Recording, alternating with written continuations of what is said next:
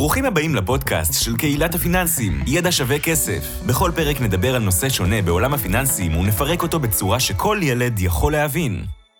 את שני הפרקים על שוק ההון ונדל"ן הקלטנו אצל valuable הפקות, אשר מספקים את כל המעטפת להפקת פודקאסט באיכות הגבוהה ביותר. לינק לאתר של valuable יהיה בתיאור הפרק. תהנו. אהלן חברים, מה העניינים? ברוכים הבאים לעוד פרק חדש בפודקאסט שלנו, ידע שווה כסף הפודקאסט, והפעם אנחנו בפרק 61. תשמע, עבר הרבה זמן, אנחנו כבר מעל שנה. לגמרי, לגמרי. אז על מה אנחנו הולכים לדבר היום, בר?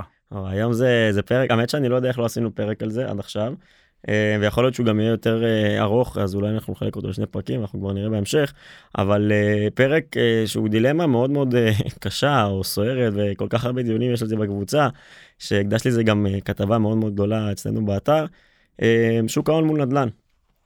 שוק ההון מול נדל"ן זה debate, זה ארוך שנים מה שנקרא, ויש כל כך הרבה טיעונים לפה ולשם. אנחנו נשתדל לעשות סדר, אני אשתדל גם לתת בסוף את הגישה שלי, שי אם ירצה לשתף בשלו.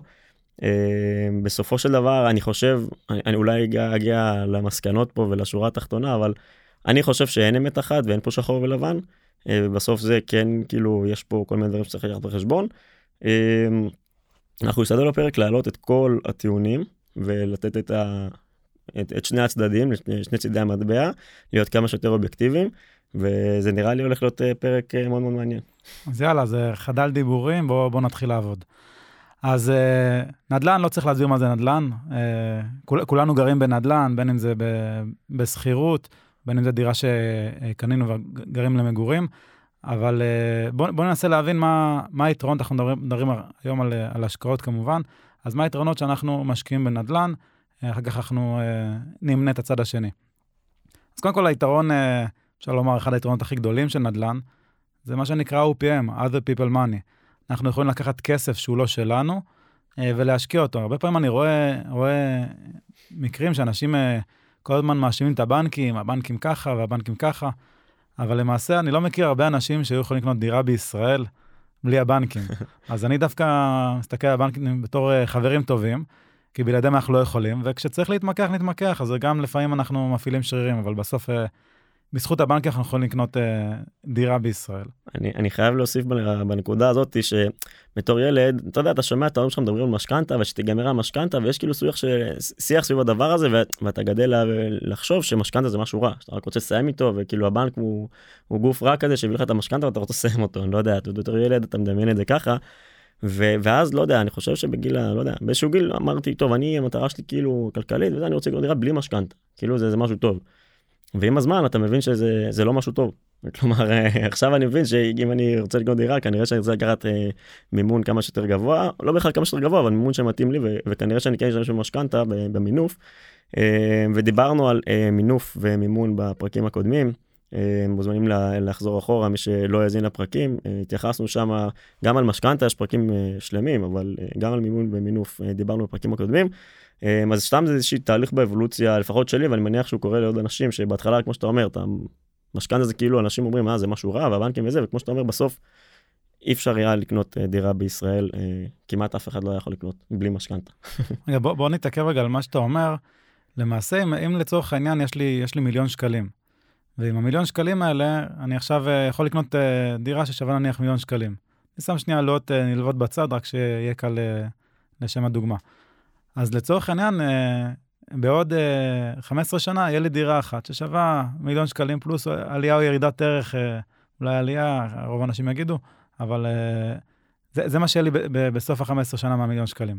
לעומת זאת, אם אני אקח את המיליון שקלים ואני אחלק אותם לצורך העניין לשתיים, ל-500 אלף שקל נקנה דירה אחת, ואני אקח עוד 500 אלף uh, uh, מהבנק, ו-500 אלף שקל אני אקנה דירה נוספת, ואני אקח עוד 500 אלף שקל מהבנק. בהנחה שאני אסיים נגיד את המשכנתה בעוד 15 או 20 שנה, אז יהיו לי כבר שתי דירות. זאת אומרת, יהיו לי יותר, יותר נכסים, ובהנחה ששוב, הסוחר uh, שילם את רוב המשכנתה, כי הוא שילם לי שכירות, והשכירות גדולה מה, מההחזר החודשי, אז למעשה יש לי יותר נכסים, אני, אני יותר עשיר, אוקיי? Okay? אז, אה, אז הקטע של אה, להגיד אה, משכנתה זה לא טוב, זה, זה פשוט לחשוב בחשיבה מסוימת, אבל אם אני מנסה לחשוב הרבה יותר רחב, מה, איפה אני אהיה בעתיד, נכון, היום זה יותר קשה, זה יותר אולי מפחיד, יש לי יותר, פחות ביטחון, אבל בסופו של דבר זה רק יכול לעזור לי.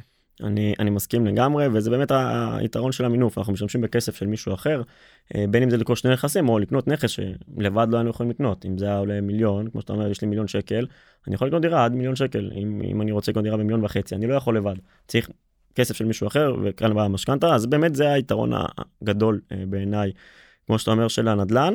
אה, עם זאת חשוב לי ממש להיכנס לשתי נקודות חשובות שלא דיברנו עליהן. המשכנתה עולה כסף המימון הזה עולה כסף והריבית זה בעצם הריבית על המשכנתה ואנחנו נמצאים עכשיו באפריל 2022 אנחנו נמצאים בתקופה שהריבית עולה. בנק ישראל כבר העלה את הריבית את ריבית בנק ישראל שהעלתה את ריבית הפריים ומי שלא יודע דיברנו על בפרקים הקודמים על מה זה ריבית פריים אני אזכיר ממש ממש בקצרה. בגדול ריבית פריים מורכבת מריבית בנק ישראל, כרגע עומדת על 0.35 ועוד מרווח קבוע של 1.5. כלומר ריבית הפריים כרגע היא 1.85. אחוז. אה, אחוז, כן, 1.85 אחוז. אה, אז אני אומר, כרגע הריבית שבנק ישראל העלה כבר את הריבית על הפריים ובכללי יש צפי להעלאה של ריביות. אה, מה שמייקר לנו את עלות המימון, מייקר את המשכנתה, כלומר אנחנו נשלם יותר ריביות לבנק ול... סכומים משמעותיים כמו שיש במשכנתה ולתקופות ארוכות כמו שיש במשכנתה זה מצטבר להמון כסף. אה, וגם יש את האינפלציה אה, כי הרבה פעמים אנחנו לוקחים אה, הלוואות שהן צמודות למדד מה שנקרא מדד המחירים לצרכן שזה בעצם האינפלציה אם היא עולה. ובשורה התחתונה גם זה מייקר לנו את ההלוואה אז צריך להבין שמינוף זה באמת כלי מצוין אבל צריך להשתמש בו בחוכמה וזה לא קסם זה גם מגדיל לנו סיכון באיזשהו מקום וגם עולה כסף אז צריך להבין שאנחנו עושים עסקה בסוף זה לא אה, מה שנקרא פוגע לנו בעסקה. ואם אנחנו מתייחסים לשוק ההון, שעד עכשיו לא דיברנו עליו, אז גם בשוק ההון אפשר להתמנף. אה, בין אם זה ממש בתוך שוק ההון, כלומר יש לנו קרנות ממונפות, שאנחנו לא מדברים על זה כמעט בפודקאסט שלנו, אבל בשורה התחתונה יש אה, קרנות ממונפות על, על מדדים מאוד מובילים, S&P 500 וגם נסדק, קרנות ממונפות אפילו פי שלוש. עכשיו יש להם את החסרונות שלהם, עלויות גלגול וכו' וכו', ואנחנו לא ניכנס לזה, ובדרך כלל לטווח ארוך הכלים האלה בעייתיים, אבל בשורה התחתונה זה גם קיים, חשוב לדעת. ובנוסף, אם אנחנו משקיעים בשוק ההון, במכשירים כמו גמל להשקעה, קרן השתלמות, אפילו דרך הפנסיה, אפשר לקחת על בסיס הכספים שנמצאים שם הלוואות זולות, אפילו לפעמים יותר ממשכנתה. הלוואות בפריים מינוס חצי אז נכון זה לא כמו למשכנתה פרוס ל-25-30 שנה אבל זה גם אפשרות שאפשר לקחת את הכסף הזה ולהשקיע אותו בעצם. מעולה. אה, אמרת, ש... אמרת שלא ניכנס, אבל בכל זאת, אם מישהו, מישהו שמע, אולי כן נגיד במשפט קצר, אה, אמרנו שהפתיח שלנו אומר בשפה שכל ילד יכול להבין, אז מי שלא יודע מה זה עלות גלגול, אז סתם אני אתן דוגמה מאוד מאוד קצרה כדי להבין. מאחורי הקלעים, אם אני רוצה אה, לפעמים להתמנף, נניח על איז, איז, איזושהי תעודה פי, פי שלושה, אז יכול להיות שמאחורי הקלעים איזשהו חוזה, אוקיי? איזשהו חוזה שהוא פג תוקף. הוא לצורך העניין אה, נגמר ב-24 באפריל. ב-24 באפריל יקנו חוזה חדש שיעשה את אותו דבר. אז בגלל שיש לנו פה איזושהי, אה, משהו שנגמר ואנחנו קונים משהו חדש, הקנייה החדשה, יש פה איזושהי עמלה, עמלה של קנייה. ברגע שהדבר הזה קורה כמה פעמים, אז כל פעם יש לנו עוד עמלה, עוד עמלה. אז זה עלות הגלגול. אנחנו כצרכנים, אנחנו לא, לא רואים את זה בפועל, אבל, אבל uh, מאחורי הקלעים זה מה שקורה. נכון. אז למעשה הנקודה הבאה שאני רוצה לדבר עליה זה מיסוי. אז אפשר לומר שנדל"ן בישראל לפחות, זה קרן ההשתלמות אה, של עולם הנדל"ן. כי היתרונות המיסויים, לפחות של אה, דירה יחידה, דירה, יש כאלה שיקראו לה ראשונה, אני לא אכנס כרגע לדקויות, אבל שאתם לא מחזיקים עוד, עוד, עוד דירה בעלותכם, אתם קונים פעם ראשונה דירה, אז uh, יש לכם המון המון יתרונות מיסויים. אז, אז חלק מהיתרונות המיסויים זה שאתם קונים דירה ולא משלמים בכלל מס רכישה, שלפעמים זה נשמע לנו מוזר, מה זה לשלם מס רכישה? כשאנחנו קונים דירה, שואלים איזשהו אחוז מסוים אה, למס הכנסה. זה, זה, זה משהו שאני רוצה להגיד שזה בערך המקום היחיד שאני מכיר לפחות ההשקעה היחידה שאנחנו אשכרה משלמים כסף בשביל להשקיע כלומר אם, אם תגביל נגביל את זה רגע לשוק ההון אה, שמה שאנחנו עושים פה בפרק זה נראה לי מגוחך שאני אבוא וארצה להשקיע במניה ואשים לא יודע 100 אלף שקל ויגידו רגע עצור תביא לנו 8,000 שקל עכשיו תתחיל להשקיע. בדרך כלל מיסוי זה מהרווח, אם הרווחת, סבבה, בוא תשלם כסף על הרווח, לא על הקרן, לא על הכסף שאני משקיע, לכן, אמנם באמת, ב, כמו שאתה אומר, בדירה ראשונה אין לנו את הדבר הזה, אבל אה, אה, נהוג להסתכל על זה כיתרון מיסוי, אבל בסופו של דבר צריך להבין שביחס לשוק ההון זה לא יתרון מיסוי, כי בשוק ההון אין דבר כזה, אה, אז זה משהו שיצאו רק לנדל"ן. זה, זה רק בהיבט של מס רכישה. ו... לגמרי, יש לנו עוד, עוד, עוד הרבה מיס, מיס, מיסוי בדרך. אז אה, למעשה אנחנו יכולים לקבל שכירות אה, מהשוכר שאנחנו משכירים לו את הדירה, ולא לשלם על זה מס בכלל. זאת אומרת, עד אה, סדר גודל של 5,100 שקלים, אנחנו לא, משל, לא משלמים, לחודש כמובן, אנחנו לא, אנחנו לא משלמים מס. אני לא מכיר עוד השקעה בעולם, פרט לקרן כן, השתלמות, שאנחנו מקבלים כסף, והברוטו שווה לנטו. איזה, איזה, איזה כיף זה. אז, אה, אז, אז זה, זה קורה בנדל"ן, ו, ועוד דבר מעניין, אה, זה, זה גם על הרווח, הרי נדל"ן מורכב מ, משני אפיקי רווח. אפיק אחד זה השכירות שאנחנו מקבלים, זה התשואה הפירותית, התשואה השוטפת, והאפיק השני זה, נקרא לזה האפיק שהוא לא תזרימי, העליית ערך למעשה. אני יכול לקנות דירה במיליון ולמכור אותה עוד uh, שנתיים במיליון וחצי, או במיליון 200, לא משנה בכמה. אני גם על זה אמור לשלם מס. אבל זה, המס הזה, בעולם של שוק ההון נקרא מס רווח הון, בעולם של נדל"ן נקרא מס, מס שבח. בינינו זה אותו דבר, זה סתם שמות אה, אה, אה, שונים. אבל, אבל שוב, על דירה יחידה, אם אתם מחזיקים אותה אה, אה, שנתיים, אתם לא, אתם, לא, אתם לא תשלמו עליה אה, מס שבח, אה, שזה מדהים. זאת אומרת, אתם יכולים לקנות דירה ולא לשלם, להרוויח עליה כסף כל חודש, למכור אותה ברווח אחרי כמה שנים, ולא שילמתם שקל אחד מס. זה מטורף בעיניי, זה יתרון מאוד מאוד גדול. אני, אני מסכים לגמרי, אבל אני רק אחדד ש, אה, שאנחנו מדברים על דירה יחידה. כלומר, אם מדברים על דירה יחידה, כמו שאתה אומר, באמת יש פה יתרון מיסויי חד משמעית לטובת הנדל"ן.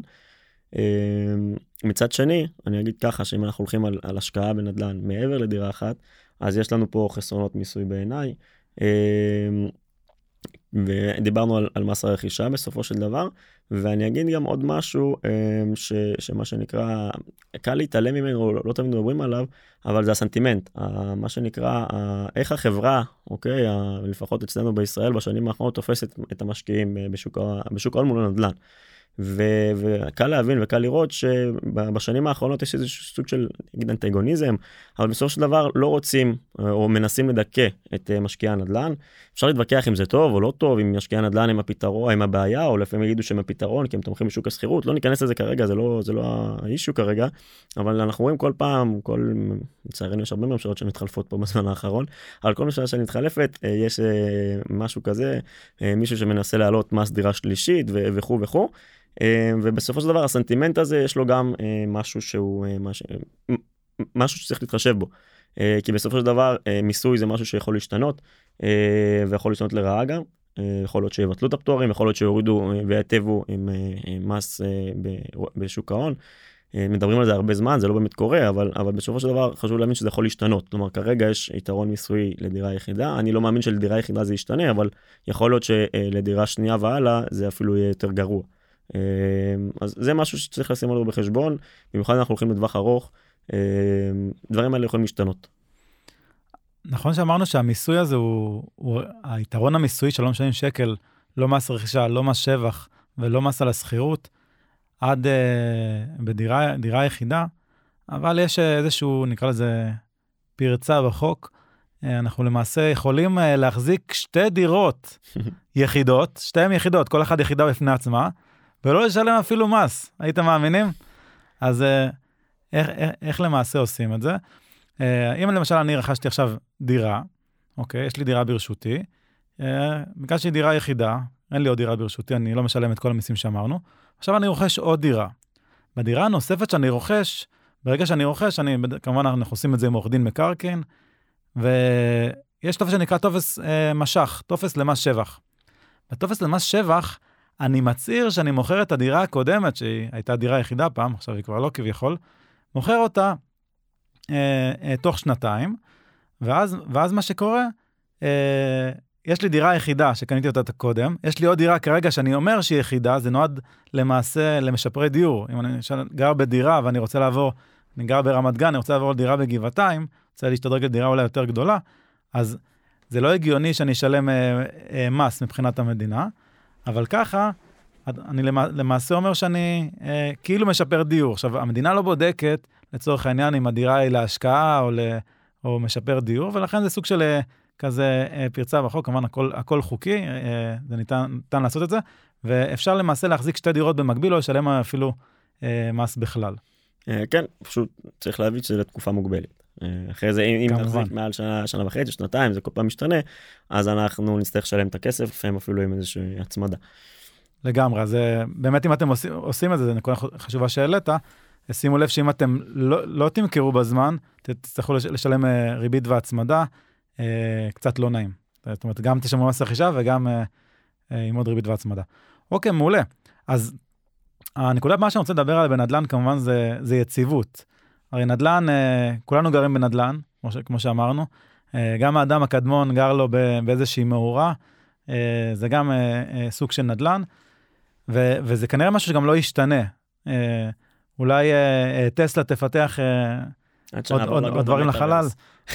אבל בינתיים אני לא רואה איך זה הולך להשתנות. וספציפית בישראל יש איזה, אני גם רואה את זה הרבה, ככה, לקוחות שמגיעים אליי לתיכון פיננסי, נקרא לזה את היידיש שמם, את האימא היהודייה שמביאה כסף רק אם, אה, אם הבן או אם הבת אה, קונים דירה אה, בישראל, כי זה משהו שהדור אחר, הדור ה... אולי הטיפה יותר מבוגר, זה, זה מה שהוא מאמין, שאתה צריך אה, לעבור את המסלול הזה, ככה חונכנו. אנחנו קודם כל אה, עושים בית ספר, צבא, אה, אוניברסיטה, חתונה, ומה השלב הבא? דירה, תופים. אז במקרה הזה, היציבות זה משהו שהוא, שהוא מושרש בדור, וכל עוד, נקרא לזה, הדור היותר מבוגר, אה, שישאר, אה, ייבדל לחיים ארוכים, אה, קיים, אני לא רואה, לא רואה איך ה, ה, לפחות ההנחה הזאת תשתנה. וגם יש עוד עניין של, אפשר גם להסתכל בפרק הקודם, עניין של לגור בשכירות לעומת לגור בדירה משלי, אבל הרבה אנשים, במיוחד, זה גם, אה, גם אה, יש בזה הרבה היגיון, אה, משפחה עם ילדים, בסופו של דבר היא רוצה יציבות, היא לא רוצה שמחר בבוקר הבעל דירה יוציא אותנו, יש, יש לנו גנים, קרובים לחברים, בתי ספר וכולי, כל המסגרות, אז אנשים רוצים יציבות, אז זה, זה עוד סיבה שהרבה אנשים קונים נדל"ן. לגמרי, אני אגיד שזה יציבות, מבחינתי זה, זה פן פסיכולוגי, שהוא מאוד מאוד חשוב. בסופו של דבר, אמנם הוא לא משהו שאפשר לפרוט אותו תמיד לכסף, אבל בסופו של דבר אמרנו, אנחנו אומרים את זה הרבה, כסף, אה, יש לנו כסף בשביל ליהנות ממנו, ואם אה, חשוב לנו, חשובה לנו היציבות, אז חד משמעית אה, משהו שצריך להתייחס אליו. אז היציבות הזאת, אני מסכים איתך שזה משהו שמושרח אצלנו בתרבות, וזה גם משהו שעובר מדור לדור, זאת אומרת, גם אם הדור הבא ילך, מתישהו זה יקרה, אז אני אומר, זה כנראה יחלחל קדימה הלאה. אה, לא יודע אם באותה רמה, אבל אה, אני מסכים לגמרי, והיציבות הזאת היא בסופו של דבר גורמת גם ליציבות, אה, בוא נגיד, לביקוש יציב יחסית לדיור. בישראל לפחות, אנחנו רואים באירופה זה, זה קצת שונה, יש מדינות באירופה כמו גרמניה וכו', ששם נהוג לחיות בשכירות לאורך הרבה שנים. זה גם עניין של שוק שכירות פחות מפותח, אפשר להתווכח על ביצה ותרנגולת, מה התחיל וממה, אבל עובדתית כרגע השוק השכירות בישראל לא מאוד מפותח. אה, וזה גורם לזה שאנשים פחות רוצים לגור בשכירות לאורך זמן, ובאיזשהו שלב רוצים מה שנקרא להתמסד ולגור בדירה משל עצמם. אה, וזה יוצר ביקושים בסופו של דבר, וביקושים יחסית קשיחים לדיור בישראל. אה, ואני מסכים לגמרי שזה איזשהו אה, יתרון לשוק הנדל"ן, אה, כי ההשקעה שלך, אם נחזור רגע לרמת ההשקעה, ההשקעה יותר יציבה, אה, בניגוד לשוק ההון שהוא יותר תנודתי. שזה משהו שאנחנו פחות אוהבים בהשקעות, זה הכסף שלנו ואנחנו לא אוהבים אה, בהשקעות, אז שוק הנדל"ן הוא גם בקטע הזה פחות משוכלל, אתה יכול להעריך כמה הכסף, כמה הנכס שלך שווה, אבל אתה לא יכול לדעת בדיוק כמה הוא שווה באמת באמת, אה, כל יום נתון, וזה כנראה גם פחות משתנה מיום ליום, בניגוד לשוק ההון, שזה איזושהי, אה, מה שנקרא, אה, איזשהו חיסרון אה, בשוק ההון, אה, ויתרון לעולם הנדל"ן, אבל מבחינתי זה גם אה, בא עם יתרון אחר אה, לשוק, לשוק ההון. כלומר, בגלל ששוק ההון הוא, תנודתי, אה, הוא גם מאוד נזיל. אה, כלומר, כלומר, אפשר להגיד הפוך, בגלל שהוא אה, נזיל אז הוא גם מאוד תנודתי. אה, אני לפחות רואה את הקשר בין הדברים. אה, והנזילות הזאת זה משהו שהוא דווקא יתרון לשוק ההון, אם אני שנייה שם את זה בצד השני. אה, שאם אני, לצורך העניין יש לי אה, כסף בנדל"ן, ייקח זמן עד שאני, אם אני צריך עכשיו את הכסף, הוא רוצה אותו לטיול מסביב לעולם, או שאני צריך אותו למקרה חירום, ייקח זמן עד שאנחנו, אה, עד שאני אפגש עם הכסף, זה יכול לקחת שבועות, חודש, חודשיים, גם מעבר. אה, לעומת זאת בשוק ההון, אה, זה הרבה יותר קל ומהיר, וזה יכול להגיע לרמה של לחיצת כפתור, ואם זה יום שבת או משהו כזה, אז יום יומיים זה מגיע אלינו לחשבון. אז, אז צריך לקחת את זה, אני, אני בכוונה נותן את הצד השני, דווקא של שוק ההון. מעולה, והדבר הבא, עשינו המון המון סקרים בקבוצה, וגם הרבה אנשים שפונים אלינו, גם מהפודקאסט, גם מהקבוצה בפייסבוק וכולי, גם בוובינרים שאנחנו עושים ובהרצאות. זה... בר, אתה רוצה לספר לנו מה, מה הנקודה הבאה שאנשים כל כך כל כך רוצים להשיג? אז אני חושב שזה גולת הכותרת, וזה, לא יודע, נהיה גם איזה סוג של משהו שחוק כזה, אבל כולם מדברים על הכנסה פסיבית. אה, הכנסה פסיבית, אה, שאני קצת קשה לי עם המונח. אה, אני מאמין שבשביל להגיע להכנסה פסיבית צריך להיות אקטיבי. לגמרי. זה, זה, זה הכיוון שלי. ובשוק ההון אנשים, בשוק ההון סליחה, בנדל"ן, אנשים אומרים כן זה הכנסה פסיבית. אני יודע שיש לך כמה סיפורים שיכולים להמחיש למה זה לא כל כך מסיבי. כמה עשרות סיפורים. אז, אז אני אולי אדייק ואגיד הכנסה שהיא נוספת מעבר לעבודה. ויש בזה, יש לזה משמעות מאוד מאוד גדולה, אני לא חלילה מזלזל בזה, וזה חד משמעית, אה, אה, אמנם, בוא נגיד ככה, אמנם התעסקת אה, עם הדבר הזה, עם הדירה, עם דיירים והכל, ותכף אם תרצה תספר, אבל בסופו של דבר זה לא, לא התעסקת בזה כ-main job, כלומר זה לא הייתה העבודה שלך, וכן עשית הכנסה נוספת שהיא, בוא נגיד, יחסית פסיבית, כמעט פסיבית. אה, שזה יתרון שנוהגים לייחס לנדל"ן, אבל אני דווקא אגיד שאני אקח פה את הכובע של שוק ההון, דווקא משוק ההון אפשר להגיע בעיניי להכנסה שהיא אפילו יותר פסיבית מנדל"ן.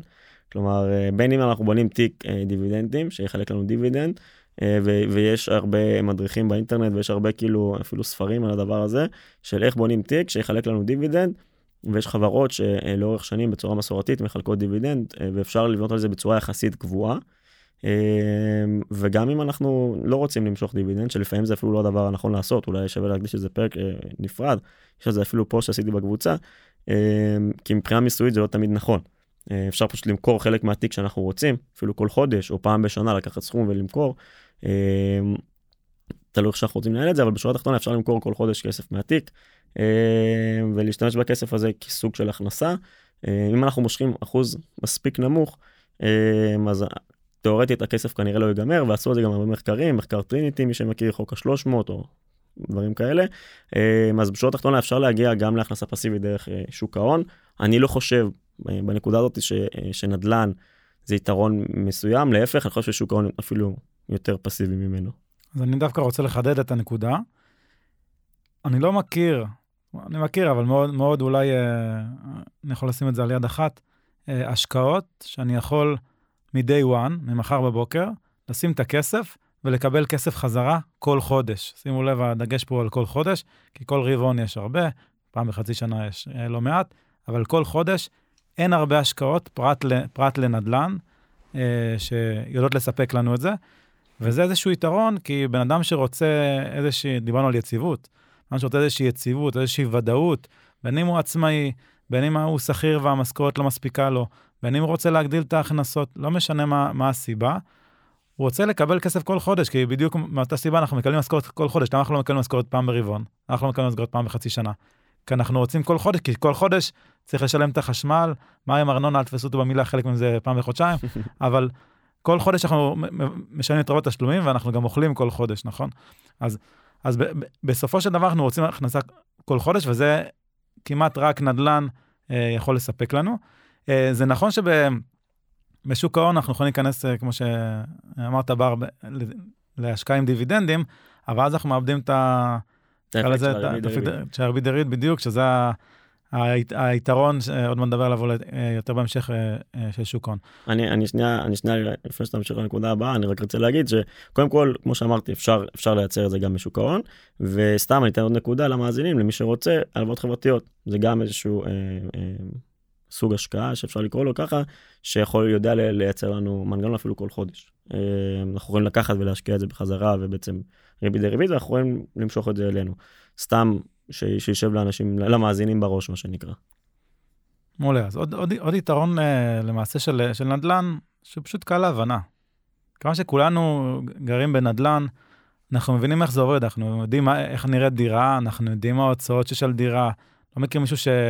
אלא אם כן נקרא לזה ילד אולי, אבל מישהו שבחייו הבוגרים אה, אה, גר בדירה והוא לא מבין שצריך לשלם אה, מים, ארנונה חשמל, או שהוא לא יודע שלפעמים צריך לעשות תיקונים, או דברים כאלה. זאת אומרת, כולנו מבינים מה זה נדל"ן, מבינים שדירה יכולה להיות ריקה, זה, זה די פשוט להבנה, לא צריך להיות גאון גדול בשביל להבין את זה. אז זה, הכניסה לנדל"ן הרבה יותר קלה ב, ב, ברמת ההבנה, ברמת הכסף יותר קשה, אבל ברמת ההבנה הרבה יותר קלה. עוד יתרון אה, מאוד מאוד גדול של נדל"ן זה שלמעשה, שוק הנדל"ן זה שוק שהוא לא משוכלל. וזה נשמע רגע, מה היתרון? אתה אומר לי שהוא לא משוכלל, מה היתרון בזה? אז זה יתרון. רגע, אולי נסביר מה זה, תסביר רגע מה זה אומר שוק משוכלל, ואז... מצוין. אז, אז בשוק ההון זה שוק משוכלל. מה זה אומר? אם פעם, אני זוכר שאני התחלתי אה, לסחור בנדל"ן, זה עוד היה, אה, בשוק ההון, סליחה, זה עוד, זה עוד היה אה, פחות סביר מהיום. אה, היה יכול להיות מצב של אה, למשל אה, ארביטראז', אוקיי? יכולתי למשל לקנות את מנת טבע, שהיא מנה דואלית נניח, יכולתי לקנות אותה... רגע, רגע, אתה נכנס עוד פעם למושגים, מה זה אומר דואלית? כן, כן, אני מסביר הכל. מנה דואלית, יכולתי לקנות אותה מצד אחד בתל אביב, ומצד אחד נסחרת גם ב, ב, בשוק בארצות הברית. עכשיו, כיוון שיש הפרשי שעות, אוקיי? באיזשהו שלב, השווי זה אותה מניה, הרי זו אותה חברה, היא פשוט נסחרת בשתי בורסות שונות. זה כמו שתחשבו שאני, לצורך העניין, אני, אני ספק של עגבניות, אני מוכר בשוק הכרמל ובשוק אה, מחנה יהודה, אוקיי, את אותה עגבנייה, אני אותו ספק, אני מוכר באותו מחיר. אבל זה אני מוכר אה, בבוקר, וזה אני מוכר אה, בערב, בשוק השני. אז יכול להיות שאם הייתי קונה, ו- ו- ויש איזשהו שינוי בין, בין השווקים בגלל השעות. אז יכול להיות שאם המחיר של העגבנייה עלה, יכולתי, או ירד, יכולתי לקנות בזול ולמכור בשוק השני כביכול ביוקר. זה הארביטראז', זה ההבדל בין המחירים, אה, כי זה אותו מוצר בדיוק. אז, אז בהקשר הזה יכולתי לעשות הרבה מאוד כסף ולנצל את זה שיש אה, הפרש בין המחירים. זה סתם דוגמה, יש עוד הרבה דוגמאות, אבל לאט לאט העולם נהיה יותר, יותר משוכלל. ויש רובוטים, ויש הרבה מאוד בוטים, ונקרא לזה מחשבים ש... עם הרבה כוח שקרובים מאוד אה, אה, אה, לרשת ולבורסה. אה, ואם יש איזה, נקרא לזה ארביטראז' כזה, אם יש איזה אנומליה שאפשר לעשות כסף קל אה, בשוק ההון, יבוא בוט ויעשה את זה יותר מהר מאיתנו שאנחנו נלחץ על כפתור. יש, יש המון בוטים שעושים את זה כל הזמן. ולכן, אנחנו צריכים להניח שבכל רגע נתון, אה, שוק ההון הוא משוכלל, זאת אומרת ששוק ההון, כל, אה, כל חברה, אוקיי, המחיר שלה זה מה, ש, מה שהשוק מאמין באותו רגע, אוקיי? אם אנחנו עכשיו נק, נקבל כתבה עכשיו, לא יודע, כאן כתבה בדה מרקר על איזושהי מניה שאנחנו מאמינים שיקרה לה משהו, זה כבר מתומחר במחיר של המניה. כבר השוק, השוק צפה את זה, הוא כבר תמחר את זה בהתאם. יכול להיות ש... בעקבות הכתבה אתם יכולים לחשוב כל מיני דברים ולפתח את זה בעתיד ואולי זה זמן טוב לקנות, אבל, אבל המחיר של המניה זה המחיר של המניה. לעומת זאת בשוק הנדל"ן, בסוף, אני, אני לא, אני לא, זה, זה פחות עניין של השוק, אני בסוף מוכר דירה ספציפית. אוקיי, אני יכול, זה, זה אני מול בר, אוקיי, זה, זה לא אני מול כל השוק. ובסוף יכול להיות שבר מאוד יאהב את הדירה שלי, ואני אמכור לו את זה ביותר מדירות דומות uh, בסביבה. או שבר אולי לא, לא, לא מכיר את הדירות בסביבה, או שאני קיבלתי, אה, לצורך העניין, את הדירה בירושה, ווואלה, לא בא לי להתעסק עם זה. גם אם אני אמכור את זה ב-200,000 שקל פחות, who cares. אוקיי, העיקר אני רוצה את הכסף מהר, או אני צריך אה, ניתוח. יש, המון, יש המון, אה, המון מקרים שיכולים לגרום למכור דירה ב, ב, במחיר נמוך אה, מהמקובל בשוק, ו, וזה, וזה יתרון לאנשים שיודעים לנצל את זה. כלומר, אם אני יודע לקנות דירה במחיר אטרקטיבי, ו... אני יכול למכור אותה מחר בבוקר במחיר, במחיר אה, יותר יקר. כמובן שזה הרבה יותר מורכב ממה שאני מספר, שזה אה, נשמע ככה פרי אה, טייל אה, כזה, אבל, אבל זה משהו שהוא קיים. מעבר לזה, יש את העניין של יזמות, כלומר, אני בעצמי יכול להשפיע על המחיר של הדירה. אני אקח דירה, אני אשפץ אותה, אני אצבע אותה, אני אוסיף לה ריהוט, אני אוסיף לה, אני אדע בדיוק מה השוכרים שרוצים להיכנס לדירה רוצים, והם יהיו מוכנים לשלם לי יותר כסף עבור הדבר הזה. שוק ההון, אין, אין לי say. Mm-hmm. אני קונה, take it or leave it. כלומר, יש אלמנטים נוספים הם, אה, בעולם הנדל"ן, שזה יכול להיות גם חיסרון אגב, אבל אנחנו הולכים ליתרון מתוך אה, הבנה שאנחנו יכולים לנצל את זה ולעשות יותר כסף, ואין לזה אפילו משא ומתן אה, ברמת החיבור האישי שלך עם המוכר או עם הקונה וכדומה. אה, ו- ו- ולגבי שוק משוכלל אני, רק רוצה לחדד הכוונה נגיד סתם שבשוק ההון שבסופו של דבר אתם יוצאים מנקודת הנחה שהמידע ידוע לכל אה, פחות או יותר כלומר משהו שאתם יודעים כי קראתם באינטרנט אתם יכולים לצאת מנקודת הנחה ש... כולם יודעים את זה, שהשוק יודע את זה, שיש איפשהו שם אנליסט או חברה או מאות אנליסטים שכבר קראו ויודעים וניתחו את המידע הזה, ו- ו- ו- וזה מה שכאילו מייחד במרכאות את שוק ההון ביחס לנדל"ן, שהשוק משוכלל, כולם יודעים את הכל, בניגוד לנדל"ן. שיכול להיות שאני מכיר איזשהו רחוב צדדי או משהו כזה, שזה לא מפורסם באינטרנט, או אני מכיר איזה אה, חס וחלילה מישהו שנפטר ודירה בירושה כמו שאתה אומר, או שאני יודע שהם בסכסוך והם צריכים אה, לחוצים למכור את הדירה, וכו' וכו', שהדברים האלה לא מפורסמים באינטרנט, אה, או לא מפורסמים לכלל הציבור, שאני יכול לנצל את המידע הזה ולהרוויח עליו כסף.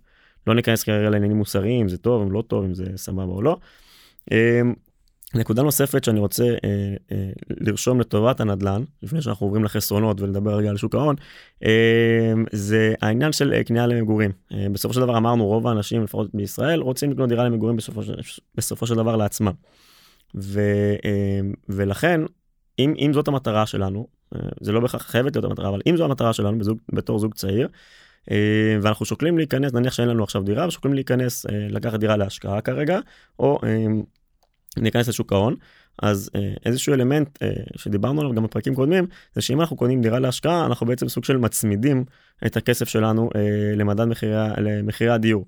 כלומר אם מחירי הדירות ימשיכו לעלות נניח יש לנו דירת חלומות או ניקח תרחיש דירת החלומות שלנו עולה אה, 3 מיליון שקלים ואנחנו לא יכולים לקנות אותה כרגע אין לנו מספיק כסף אז אנחנו קונים דירה להשקעה שעולה נגיד מיליון שקל מיליון 200 מיליון 300 לא משנה כמה.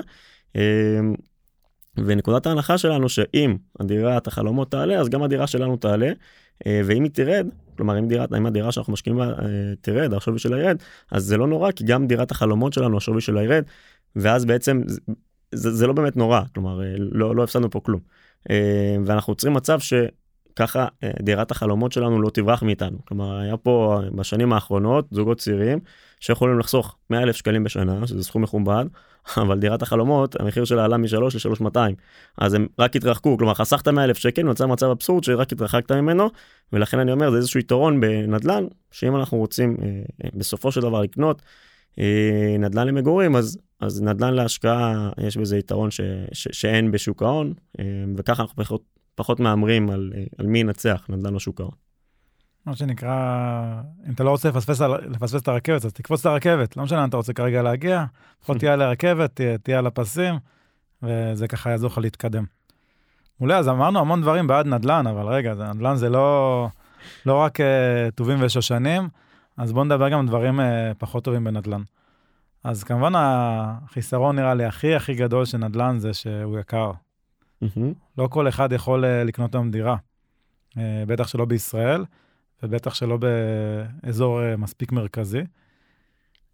כשאני אה, אומר יקר, זה אומר אה, יקר מאוד, זאת אומרת, אני זוכר עוד היה פעם את המחאה של ה-150 משכורות, כבר מזמן עברנו את זה. אז צריך באמת לייצר הרבה משכורות. עכשיו, מה זה משכורות? הרי משכורות זה, זה לא מספיק, אנחנו גם צריכים לחסוך כסף, אז זה הרבה יותר נכון. מה, מהסכום הזה, זה, זה צריך לדבר בנטו ולא בברוטו.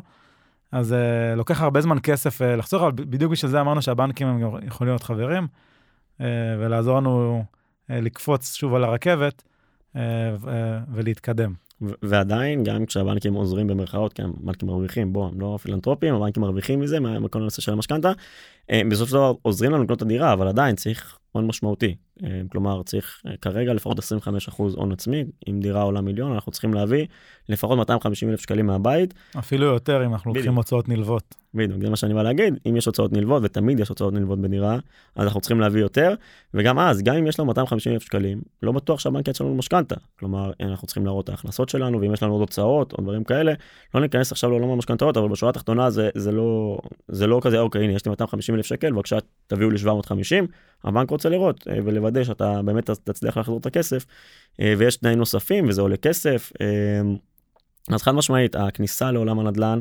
אה, מהבחינה הזאת אמרנו שהיא קלה להבנה ברמת הלוגיקה אבל סף הכניסה הוא, הוא, הוא מאוד גבוה ביחס לשוק ההון. שכבר אנחנו נדבר על זה ששוק ההון אפשר להשקיע מ... לא יודע 100 שקלים 200 שקל.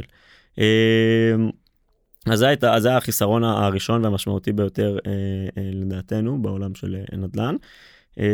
בנוסף דיברנו על זה שכאילו קל להבנה, אבל העולם של הנדל"ן הוא יותר מסובך, אה, והזכרתי את זה קצת קודם, ואולי נתעסק את זה עכשיו יותר, יותר מסובך, יש יותר התעסקות.